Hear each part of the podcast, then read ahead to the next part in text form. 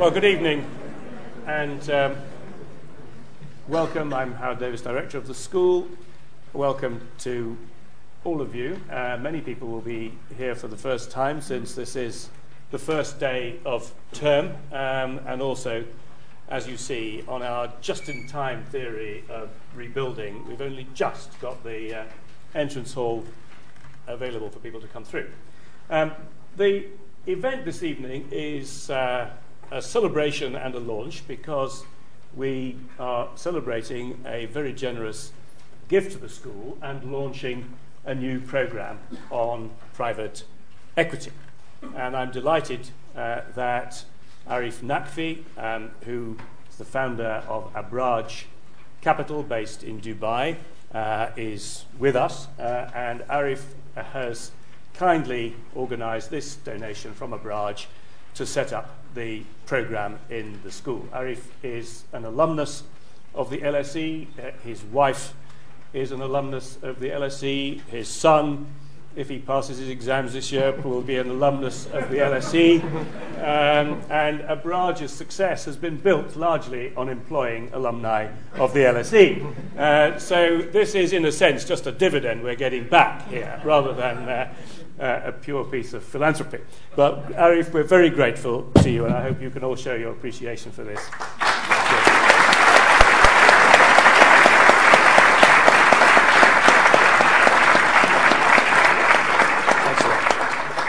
Uh, and what um, this has allowed us to do is to appoint Ulf Axelson, who will speak to you in a moment, as the Abraaj reader in private equity. It's also um, allowed us to organize and launch a new master's in finance and private equity, um, and will allow us to fund a research program in private equity.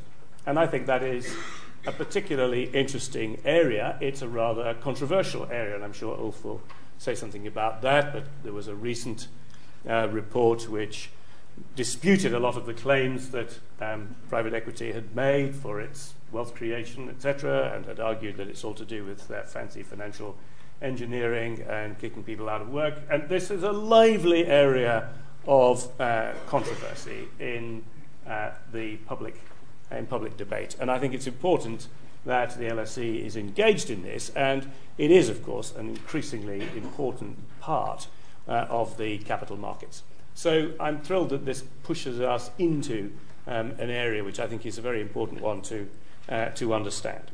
Uh, so, what we have this evening is Ulf is going to talk to us um, about what we know from an academic perspective on private equity uh, so far, and I hope he'll say something about what we don't know and what we're going to be uh, working on. Uh, and then after that, uh, there'll be a panel from the department, which will be chaired by Felder Hardiman. Ulf will introduce him and the panel later. Uh, so, welcome to the school uh, this evening, and I'm going to hand straight over now to Ulf. Thanks.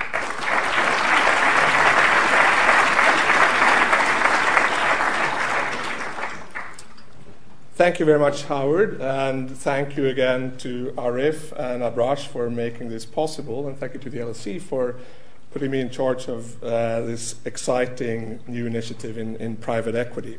So, what I want to do today is talk about the most controversial part of private equity. So I, just want to stress to begin with that private equity is wider than just leveraged buyouts, but I'm going to talk about buyouts because that's where I've done the most of my work and that's where the most controversy basically is. But private equity is also angel investing, venture capital, mezzanine investing, and all those other parts.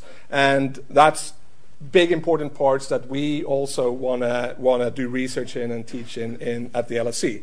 Um, so, but I want to talk about buyouts and um, what I basically want to do is in 30 minutes get you up to speed to where we really stand, all the knowledge that's been created in, in academia over the last 30 years about private equity. So you better hold on to your seats. Um, so what I'm going to do is this is a road plan. I'm going to talk about just what I define as private equity, and this is going to be buyouts, basically, how it works. Why it's controversial, so the arguments against private equity, and then why we think private equity actually could be a good idea for society as a whole.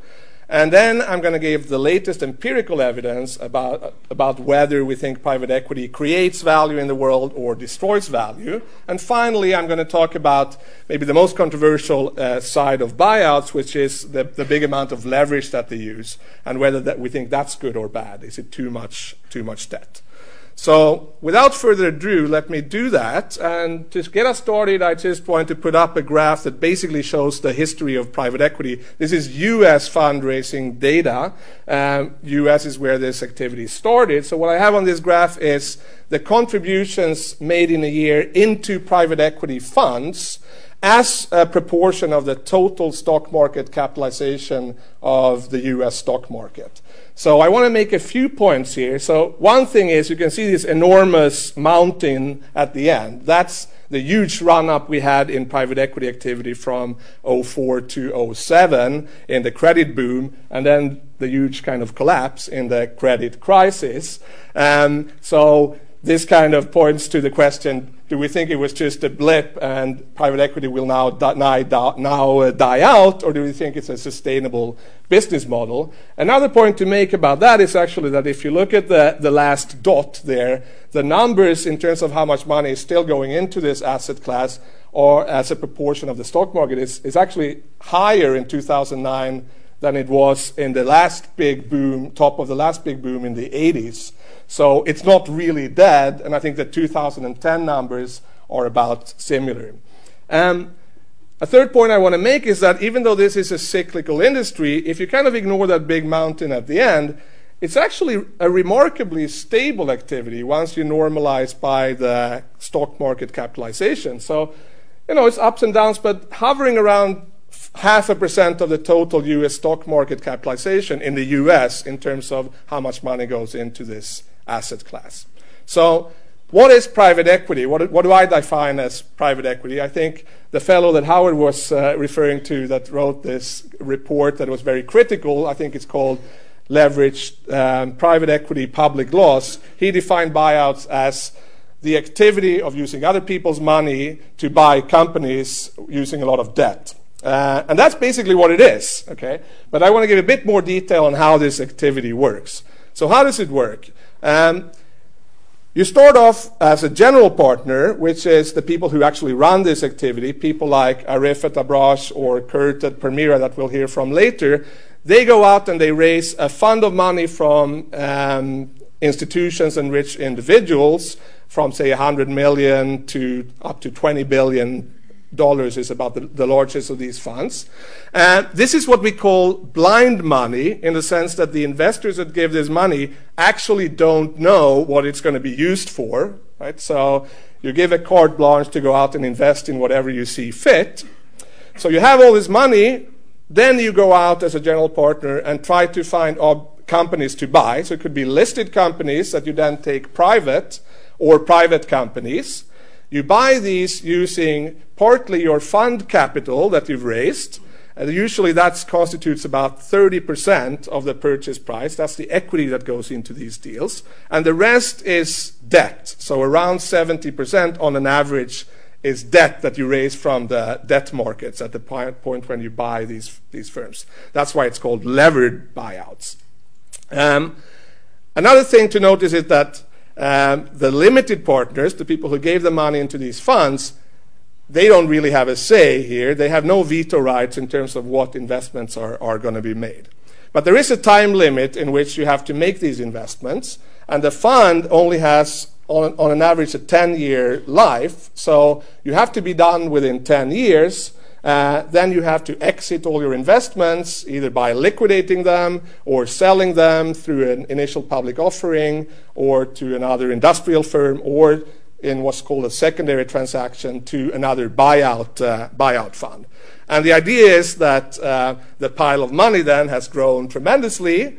And how do we split this pile of money? So this is the typical model of how money is split between the investors and the general partners. is called the 220 rule. there's typically a 2% management fee that investors pays to the general partners for running this fund, 2% of the invested capital. And then the general partners also get typically 20% of all the profits that you generate from these investments, while the limited partners get the rest. So you can get pretty rich in this activity as a, as a general partner if things go well. So that's how it's how it's run. Now, why is this a controversial activity? What is the argument against this activity? And here I'm going to use um, words from the, an ex Danish prime minister who I think is probably not the most popular guy in the private equity community. He's, uh, he's also now the chairman of the European Socialist Party. And uh, most importantly, he's kind of the the man behind the first drafting of the dreaded uh, new European regulation of hedge funds and private equity that is still being kind of hammered out and that everyone in the industry is, is pretty upset about. But basically, he's asking some relevant questions about this asset class, and his arguments against buyouts, not private equity, including venture capital and those activities, but buyouts in particular, are the following. So, firstly, he says, this is just an activity that has too much debt in it, too much leverage. These general partners just to make, try to make a lot of returns by levering up these deals, but that hurts companies because they can go bankrupt. It hurts employees because if the firms go bankrupt, then they will, all the employees will lose their jobs. It hurts the economy because uh, this could be destabilizing and create, uh, basically contribute to systemic risk in the economy. So too much leverage they also don't run the firms very well. They asset strip them and destroy them uh, in the search for profits. So basically, buyout guys go out, buy a firm, strip it of its most valuable assets, fires all the workers to just make profits. Right? Uh, and they don't invest in long term, in the long term, because they're only interested in short term gains. So that's the final point that because private equity owners only hold these firms for a limited time period, they're not going to focus on the long term. So they're just basically going to do the short term stuff and not do research and development and other long term investments. So those are the concerns about private equity. So, what are the arguments? And by the way, I should, I should actually advertise here that I've managed to convince Mr. Rasmussen to come to the LSE uh, on January 12th. So, uh, I hope you will all come and listen then. It's at the same time. And maybe we'll put some private equity guy up to fight with him. I don't know yet. But anyway, he's coming. Um, so, what are the arguments for buyouts? I think they, they have been vocalized most kind of eloquently by the financial economist Michael Jensen at, uh, at uh, Harvard. Um, and in his fa- most in his famous paper from 1989 called The Eclipse of the Public Corporation, where he basically declared the leverage buyouts to be the, the greatest organizational innovation of the 20th century. And he also declared that he thought buyout, leverage buyout as an organizational form would just completely take over and public firms would no longer exist.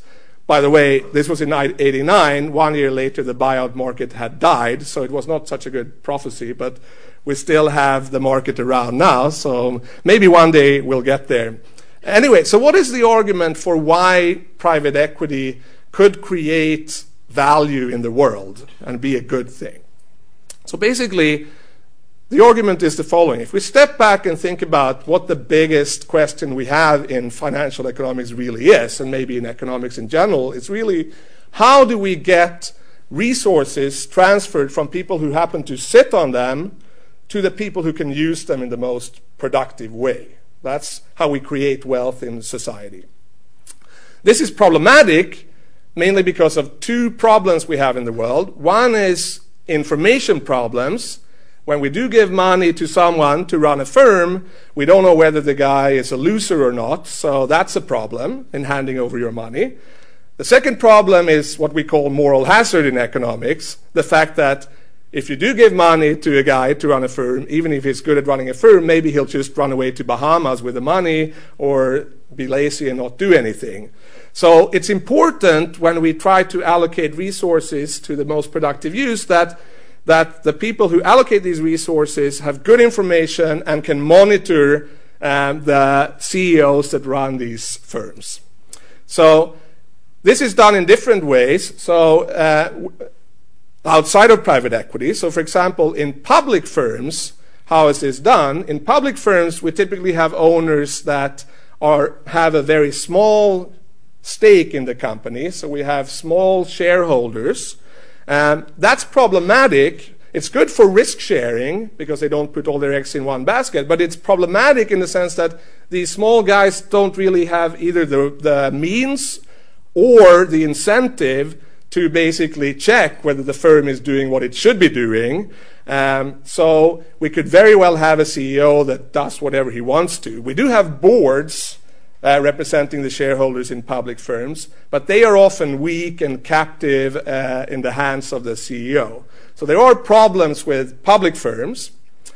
Another solution could be to just say, let's just take uh, the people that have the money and let them run the firms directly, because then we don't have the moral hazard problems. This is how family firms are run. But the problem with that is that the people who do have the money may actually not be the best people to run a firm in the first place. And secondly, having all your money invested in a family firm is really not very good for risk sharing. You really have all your eggs in, in one basket. So that's not such a great solution either. So here is where private equity can come in as a good way to solve this financial intermediation problem. And how does that work? Well, basically, the idea is that by setting up this private equity fund, that is going to go out and take majority positions in firms by people who are really good at overseeing firms. We're going to have them both have the incentive and the capability to really monitor these firms and help them in help these firms in different ways. And that's what private equity organizations do. They are very actively involved with the companies that they run. They sit on the boards. The boards are typically small, meet quite often, are quite active. Um, they also help importing good management practices to companies. So um, this helps the companies do the right thing. It's also the case that the leverage that is being used in private equity serves a positive role here in the sense that, firstly, it can kind of leverage the expertise of these general partners because by using debt, they can take a majority position in uh, ownership position in more firms, so their expertise can be levered across more firms. Secondly, and this is an idea that Michael Jensen also had, putting a lot of debt onto a company actually could make the CEO of that company work much harder than otherwise because there's going to be this sense of urgency that you have to try to pay off the debt, and that's going to make you work hard. So this is, this is the idea. You can see that if the general partners really do this activity, that helps in terms of running the firms in the right way. The question is just how we just pushed the problem back an extra step because we still, it's still the, the general partners are not the ones that own the money. That comes from their investors. So maybe we just pushed back these information and monitoring problems back to the, the conflict between general partners and their investors the limited partners.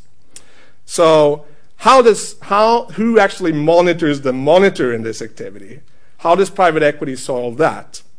Well, there, here is where the structure of the private equity fund comes in. And I think one reason why Michael Jensen called it the greatest uh, innovation in the 20th century, and this is something that I actually have studied in a, in a paper in the Journal of Finance together with my colleagues Per Stromberg and Mike Weisbach, showing why the way this financial structure of the fund is set up why that actually aligns the interest of the limited partners and the general partners in this fund. So, what's the idea? Well, firstly, the carry that is given, or the profit sharing that is given to the general partners, um, gives the general partners a big stake in the in, in kind of the, the, fortune of these firms. So that makes them have the incentive to monitor and pick the right investments.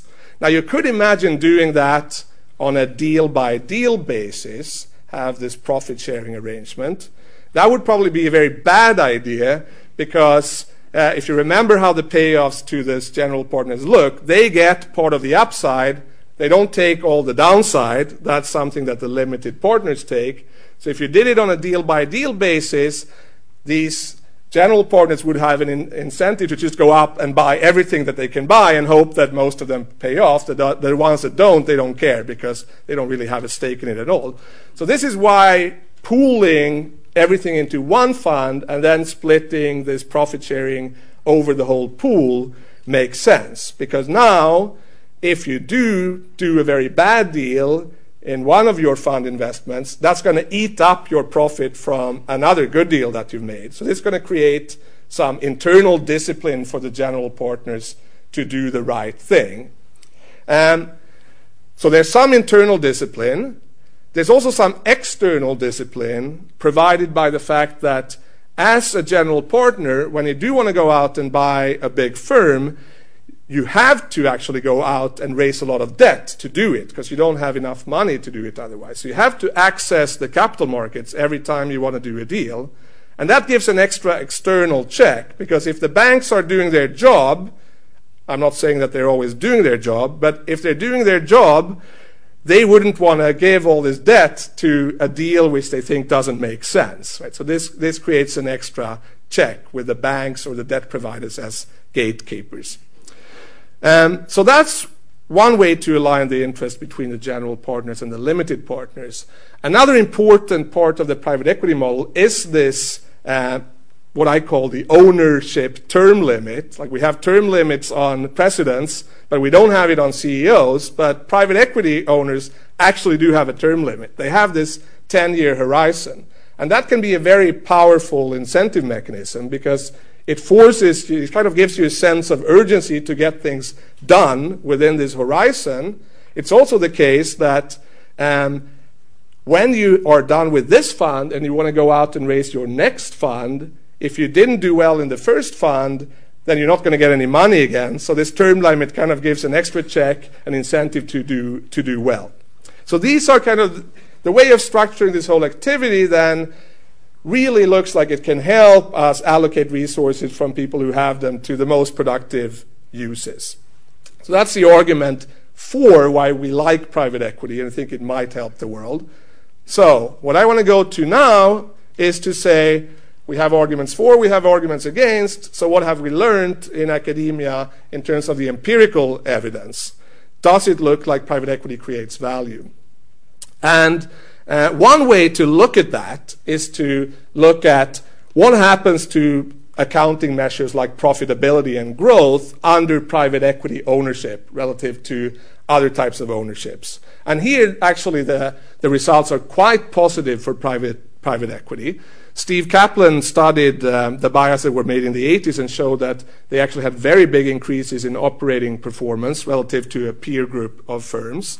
And that has been mostly confirmed in other studies and in Europe and in, on private to private deals. Uh, with one caveat, which is in the later part of the sample in the US, if you looked at the big public to private transactions that have been made, there's a paper now in the Journal of Finance that shows that they do improve things, but not at all to the same degree that the improvements were in the 80s. But still, overall, pretty big profitability improvements for the firms that are owned by private equity. And actually, it goes further than that because there's also evidence that uh, there are some positive spillovers to the rest of the economy. So people argue, for example, that the fact that we had this LBO funds coming in in the 80s in the US Um, put so much pressure on public companies to perform because they were scared of being taken over that they started performing better. They had to become better. And that may be a reason for why public to private buyouts in the later part of the sample don't look like they improve things as much because publics have become better already. So that's one type of positive spillover. There's a recent very interesting paper by Bernstein, Stromberg, Sørensen, and Lerner. I think I got all the, the names right. Uh, what they do is they look at, across countries, they look at if you compare one country where there was a growth of private equity investment, so private equity investment kind of grew in a particular industry, and compare that to another country in the same industry where private equity didn't grow in terms of investing, uh, what's the effect for that whole industry in terms of future growth rates? And the results are actually pretty impressive. It looks like industries with more private equity activity tend to do much better in terms of uh, growth. Um, it's almost too impressive to be true, I think, but um, uh, that's what they claim anyway. So, so the evidence here is pretty clearly positive in that private equity ownership seems to make firms more efficient and profitable. Uh, so the question then is, that our Danish friend would ask is, is this at the expense of workers and long-term investment? Um, so first, in terms of employments, the most comprehensive study that has been done is by Steve Davis and Josh Lerner and other people uh, on the US, where they look at plant level data uh, and look at how much jobs are kind of created under private equity ownership. What they show is actually that private equity owners do fire more people than, uh, than other owners and other peer groups. But what they also show is that private equity owners hire more people, and the net effect is basically zero. And the way they interpret this is to say there's creative destruction in, in these firms that private equity takes care of. Um, if you look at some European studies, there's a French study that shows that uh, with smaller deals, uh, that shows that um, employment actually goes up quite a lot under private uh, equity ownership. So my take on this is that it doesn't really look like these profitability increases are at the expense of workers. What about long-term investment?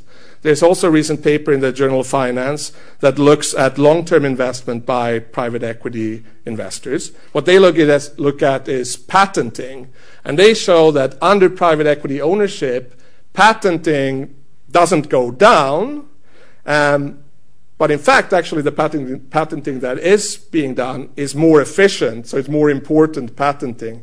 So this is then interpreted as evidence that private equity owners don't sacrifice long-term investment. They do invest for the long term. And the last bullet point I have here is also along those lines. That's a study by Jerry Cao and Josh Lerner that shows that once a firm exits private equity ownership and goes on to the public stock market, that firm actually continues to do better than a peer group of firms. So it does look like the changes instigated under private equity ownership are not short term, not temporary. They seem to be pretty long lasting.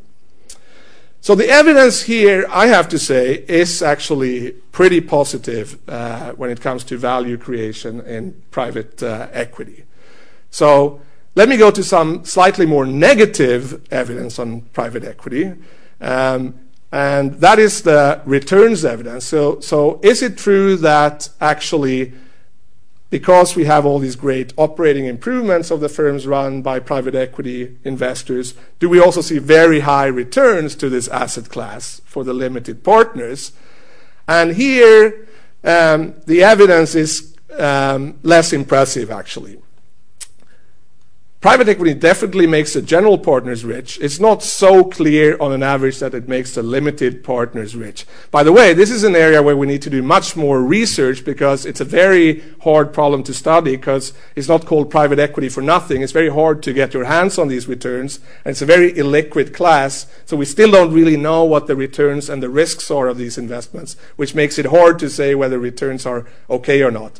But the studies that have been done show that in buyout investing, on an average, returns are at or somewhat below what you would have gotten if you just invested in, the overall stock market.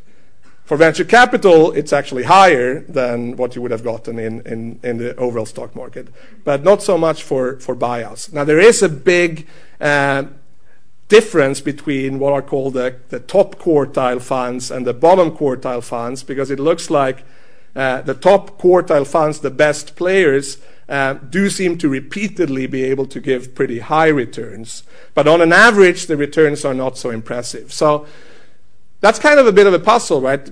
I said earlier that private equity seems to create a lot of value for firms, but it's not that impressive returns to investors at the end of the day. That's actually not hard to reconcile uh, because a lot of the value that is created in private equity goes to either the general partners in the fees that they take or to the target shareholder companies in the companies that are being be bought out. Because if you want to buy a company, you usually have to pay at least, say, a 20% premium to what that company is traded at uh, to start with. So that kind of dissipates some of the returns to target shareholders. Um, but anyway, the return evidence we need to we need to do more research on. So that's the returns. Now I want to go to the last thing I want to talk about today, which is do we think the leverage in buyouts is too high? Okay. And I said before that the buyouts have on average 70% debt and, and uh, 30% equity. That's about the flip side of what an average public company has. So the average public company has about 30% debt and 70% equity. So do we worry that all this leverage puts companies at risk, workers at risk, and the whole economy at risk?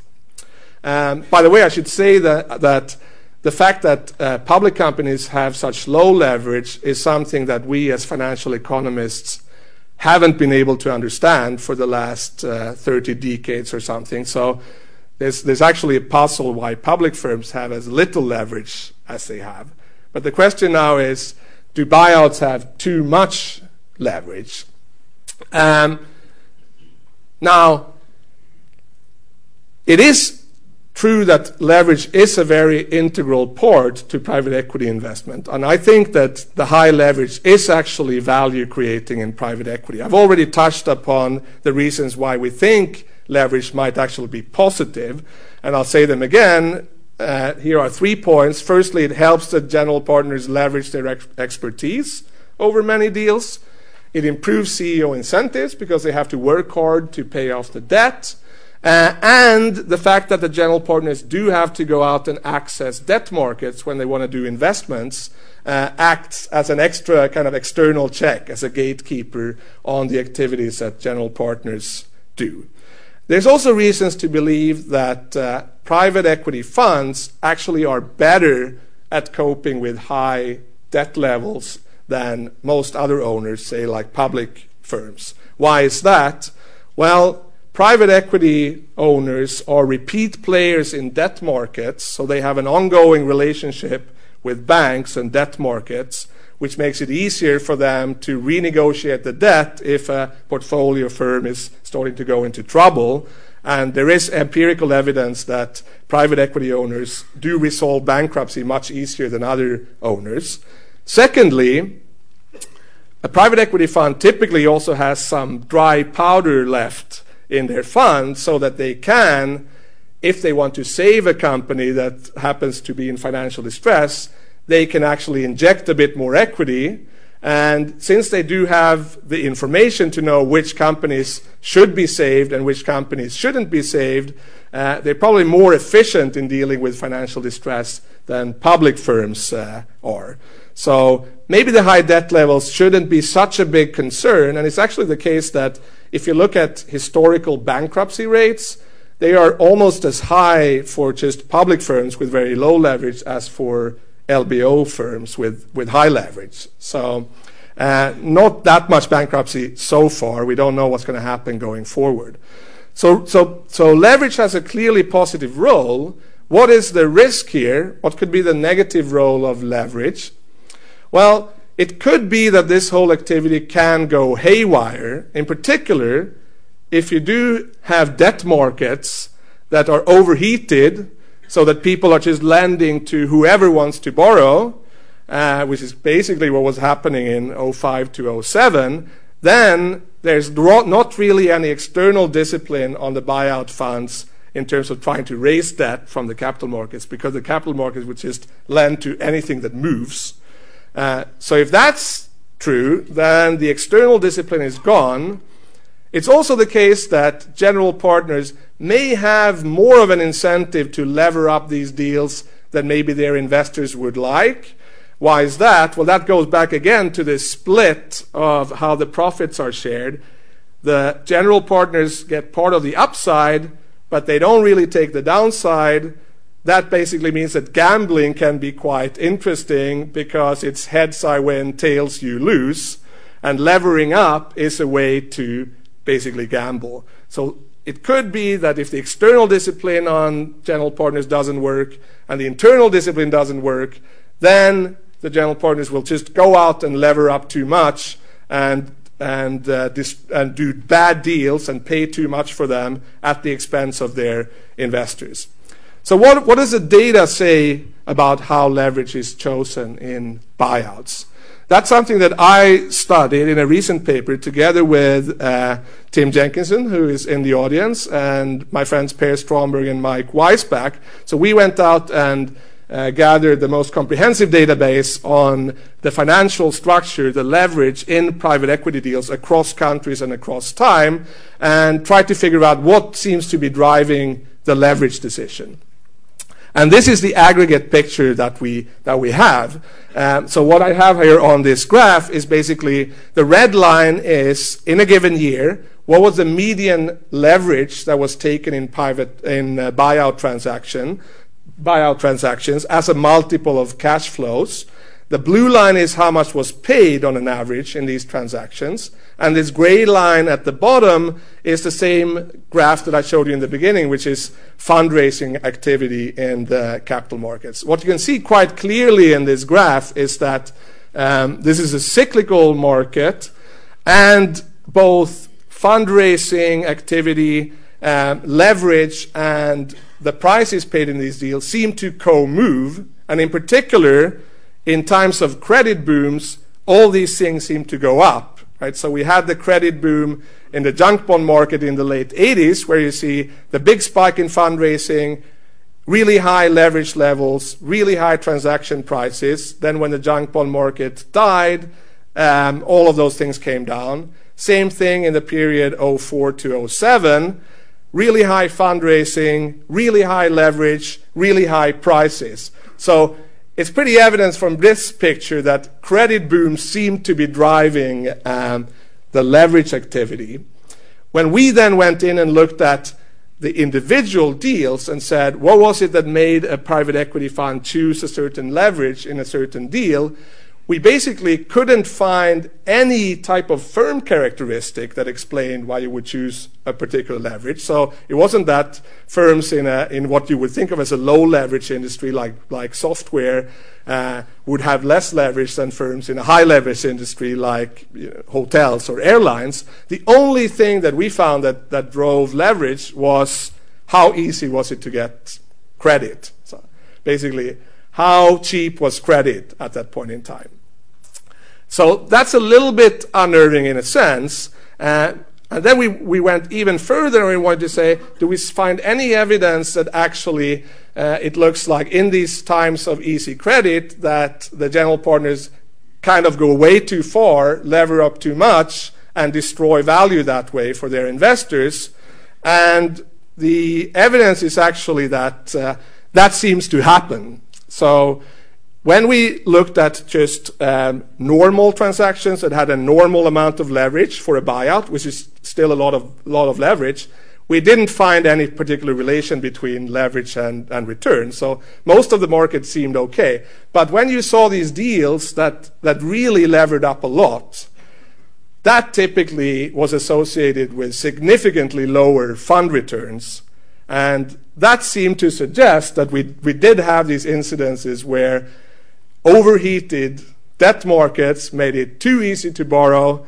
Um, it was too easy to do many deals, so transaction prices went up a lot. The general partners didn't really have an incentive to underpay, and this led to lower returns. So, this is like another, if you want to see a negative side of private equity, this is some negative evidence that, that we found.